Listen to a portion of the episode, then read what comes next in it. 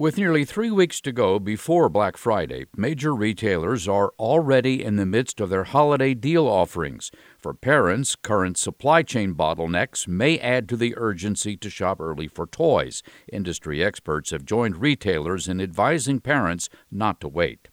American Airlines is offering its flight attendants as much as triple their pay to work holiday trips if they have perfect attendance through January. The offer comes just days after American canceled hundreds of flights, many of them tied to staffing shortages of flight attendants.